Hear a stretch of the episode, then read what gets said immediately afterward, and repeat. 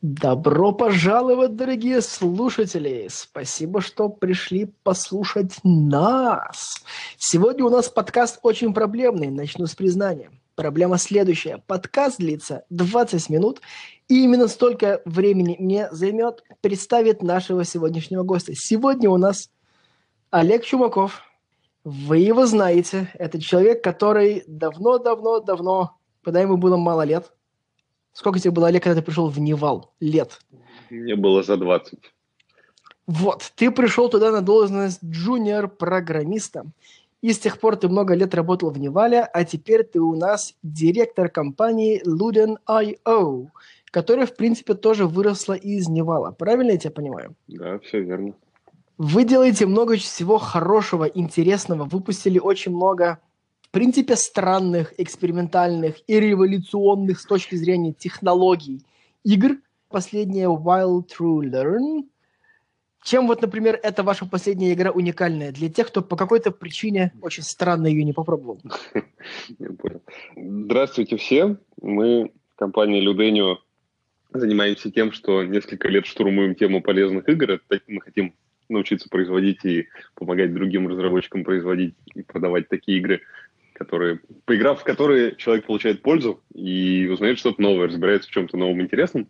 И вот наша последняя игра Wild True Learn, которая нам принесла много удовольствия и радости в последние месяцы, она про это симулятор специалиста по машинному обучению, программиста машинного обучения, который однажды утром решил, что пора бы написать такой искусственный интеллект, который расшифрует речь его кота. И, собственно, занимается он созданием вот этой системы, параллельно узнавая, как машинное обучение в реальном мире устроено, то есть это не выдумка, а все построено по настоящим топикам, которые используются в Гугле, в Яндексе каждый день в работе крупных сервисов.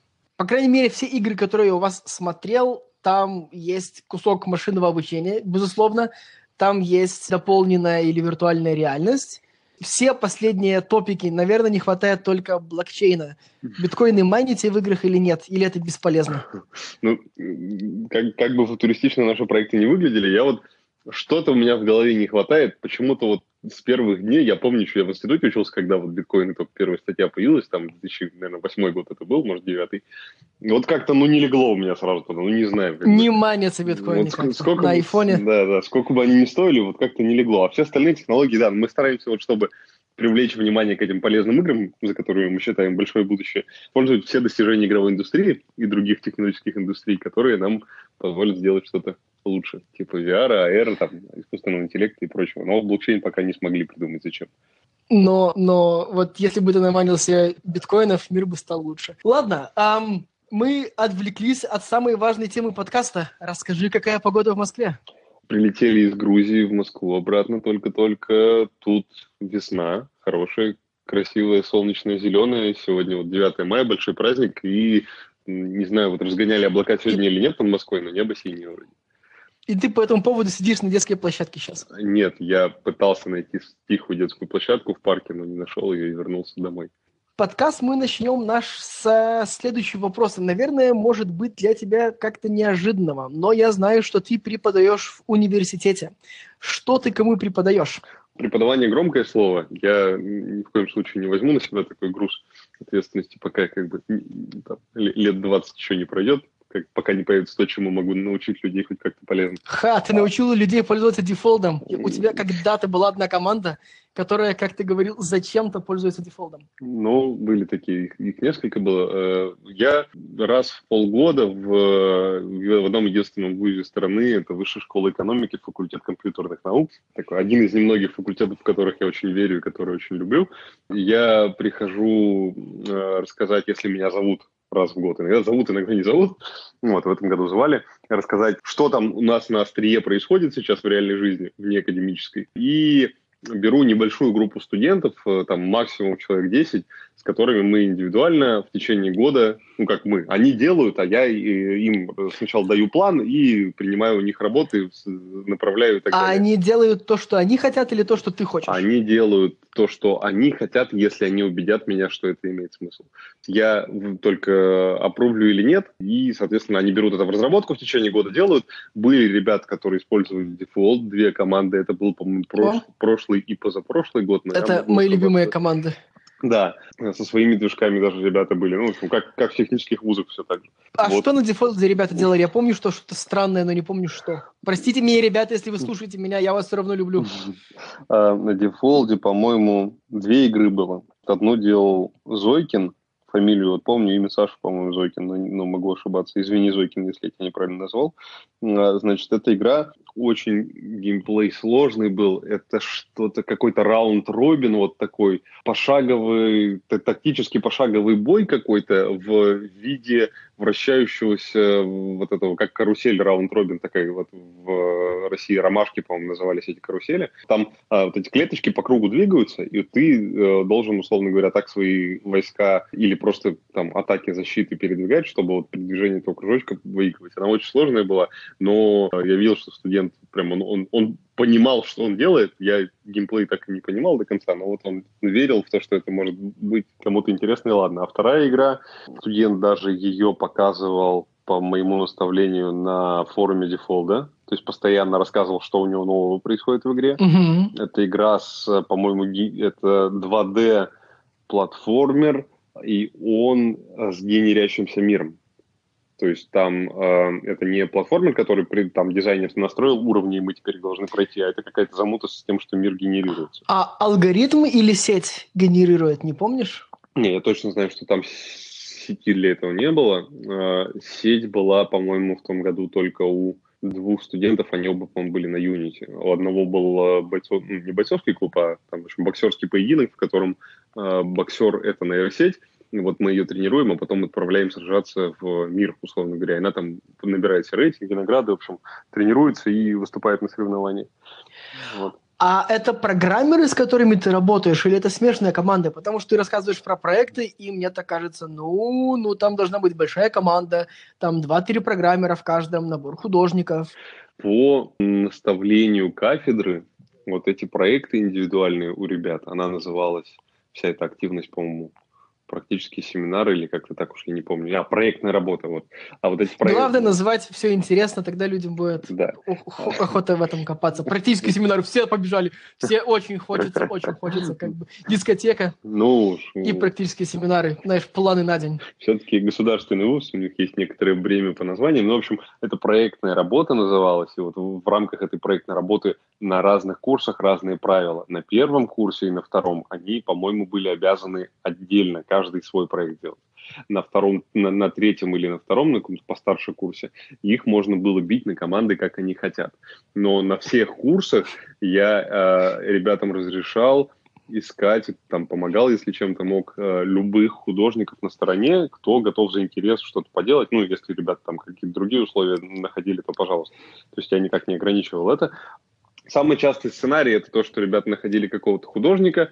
Художник, конечно... И не... били его на команды. Ну, нет, он не, он не супер был, этот художник, но вот он с ними прямо как-то шел. Как уж они там друг друга мотивировали, я не знаю, но художник не всегда сливался. То есть были работы, в которых художник до конца доиграл. Вот. О, сколько я могу шуток про, про это придумать. Но не буду. Оставим это на слушателям подкаста делая такие инновационные игры, как вы делаете, вы все строите на сеньорах или ты своих студентиков понемножку нанимаешь к себе на работу? Кор команды у нас очень опытные, да, действительно, там прям... Э, Сеньоры-помидоры? Ну, такие ребят, с которыми мы, да, 10 лет работаем. Внуки? А... У них уже есть? У всех есть внуки? Ну, внуков вроде Правнуки? никого еще нету, но я думаю, там лет еще 5-6 и могут появиться. А ребята молодые у нас тоже есть, и я очень люблю нанимать молодых ребят еще. На должность программистов. Взгляд. И программисты есть, и дизайнеры, и художники у нас свежие есть. Они привносят новый взгляд. Ну, то есть это всегда... Всегда много проблем. Ну, такое, знаешь, у меня, если бы у меня была задача вырастить команду мгновенно там, в 10 раз, и мне нужно было бы нанимать прямо много людей, тогда бы там это было большие проблемы. А я очень везучий человек, и поэтому вот мне выпала такая роскошь, как нанимать людей только когда я хочу их нанимать, ко мне люди нравятся. И поэтому у меня люди такие, как на подбор все, и с ними проблем очень мало. Но в целом я помню по нашим большим проектам, там, по Prime Valdu и так далее, конечно, ребята, которые без опыта и сразу в бой, там нужно их как бы много подстраховочных веревочек им повязывать. Воспитывать. Они... Вот как вы джуно, как ты джунов воспитываешь?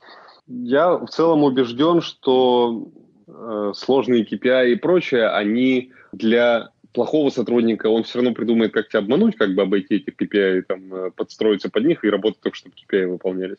А в целом токсично все равно работа будет оставаться. А для хорошего сотрудника они как грузило на шее, как бы, они его будут только сковывать. Поэтому я все, всем этим не, не очень э, стараюсь пользоваться. Сам процесс по джунам, он довольно простой у нас обычно бывал раньше существует зона ответственности, точно выделенная человеку, то есть он очень прозрачно должен понимать, что вот именно это, это его зона ответственности, никаких размазанных линий, только на это смотри, вот это точно твое. Фича игры, правильно? Ты говоришь про фичу игры Например, например, фича игры. Может быть, это кусочек клиента какой-то. Может быть, это система тестов, может быть, это что-то еще. Ну, в общем, что-то, что если отвалится, не будет катастрофы, но он должен активно понимать в любой момент времени, что вот это его главное детище, вот он за этим следит, он за это ответственен, все знают, что вот он за этим смотрит, поэтому ожидают, что он не подведет нас вот по этому участку. И он тоже это знает. А во-вторых, так как у ребят, кто недавно работает, у них обычно картина не очень общая в голове, не очень целая, а о том, куда все это пойдет, как и так далее, это нормально, это только там с временем приходит в голову. А поэтому я очень не брезгую потратить побольше времени, чтобы объяснить не просто, какую задачу надо сделать, но почему ее надо сделать. То есть какое место она занимает в общей иерархии. Почему вот этот код его или там рисунок или еще что-то, почему он важен для решения общей задачи, а общая задача у нас вот такая сейчас. То есть мы все, вот все эти 200 человек, они идут вот туда, и нам туда надо идти, и один из кирпичей, по которому мы туда пойдем, должен сделать он. То есть вот твое место в общей иерархии вот такое. Интересно, что очень скандинавский эм, подход к этому всему. Когда человек понимает, что он действительно важен, его мнение важно, что вот да, там я Джун, я там свежачок, только после универа, но вот я делал что-то очень важное. Жалко, мне не дали кнопку биллинга, очень хотел написать кнопку биллинга, но мне не дали.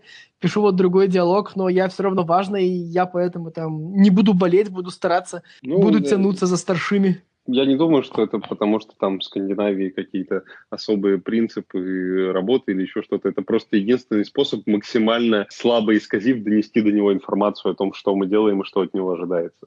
И третье, самое понятное и самое рабочее, это то, что он должен понимать, как, где и в каком формате будет происходить проверка его работы. То есть мы ему точно всегда говорим, что вот сейчас у тебя, например, три месяца испытательный срок каждую неделю в пятницу в 3 часа. Проходят юнит-тесты. Я 10 минут смотрю на твой код, ты мне можешь задать любые вопросы, какие хочешь, мы с тобой смотрим и дальше решаем, как следующую неделю, что, какие будут ли у нас коррективы или нет. То есть у него точно должно быть понимание, кто, как и когда будет проверить, проверять его работу, э, что именно будет проверяться, и проверяется это не в смысле, что они, они пытаются Литвина тут где-то обмануть, а это просто для того, чтобы обратная связь с человеком была, что он понимал, что он не в стол куда-то все это пишет в абстрактное облако там и так далее, а это конкретно вот эти ребята ждут от него вот такую помощь по проекту и вместе посмотрят, можно ли эту помощь в будущем делать лучше. И мы точно знаем, что через три месяца мы с тобой там садимся, вот я тебе сразу присылаю инвайт в календарь, ты точно знаешь, что это будет тогда-то и тогда-то. Если у нас прямо джуниор, он, для, он кандидат на то, что он вырастет. Это джуниор, которого мы взяли, и мы точно знаем, что мы хотим с ним работать, если он хороший, долго, много лет, и он прямо нам нужен. А не программисты? А не программисты джун, джунами бывают? Бывают. Про художников вообще ничего не скажу. Не было никогда у меня опыта работы с джуниор-художниками, да и как бы художники. А, но дизайнеров, я знаю, ты брал у джунов. Я видел. Дизайнеры у меня были, джуниоры, да. Дизайнерами мне очень тяжело. Слово геймдизайнер, вот оно у меня ассоциируется с человеком, который исследует варианты и предлагает решения. А почему, ну, чаще всего дизайнеры, они у нас все-таки выполняют, э, я имею в виду там в постсоветском пространстве, чаще всего геймдизайнеры выполняют прикладную работу, там посчитать, свести баланс, да. Э, Excel, Excel ну... и так далее, да. И я себя много раз уже подставлял тем, что я никак не переименую должности правильно. Потому что геймдизайнер все-таки он про анализ эмоций игрока, который он получает процесса игрового, и как эта эмоция формируется, из-за из каких элементов игры эта эмоция должна быть сформирована. Exactly. Вот. А когда вы делаете игры про технологии, которые массовому пользователю непонятны, то как человек с 40 годами опыта жизни может использовать новые технологии, которыми он не пользуется ежедневно? Для этого нужно брать вот 17-18 лет, гений с дофига фолловеров в Инстаграме, и вот этот человек задизайнит. Не, я не думаю, что это так. Я прям практически уверен, что это не так.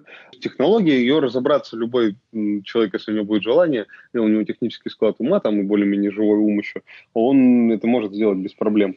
Дизайнер, не обязан вникнуть в технологию на, на там, 100% на уровне мировых ученых.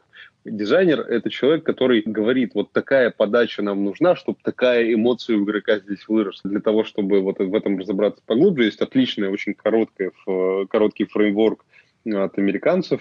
В общем, а, его можно загуглить 8 типов фана, 8 kinds of fun. Там есть фреймворк МДТ, по-моему, он называется. А, МДА, вот. Он как раз про то, что игрок воспринимает игру вот эти три блока динамика, правила, восприятия, э, он в одном порядке это воспринимает, а дизайнер должен дизайнить в другом порядке. То есть они раскладывают пирамидку по-разному.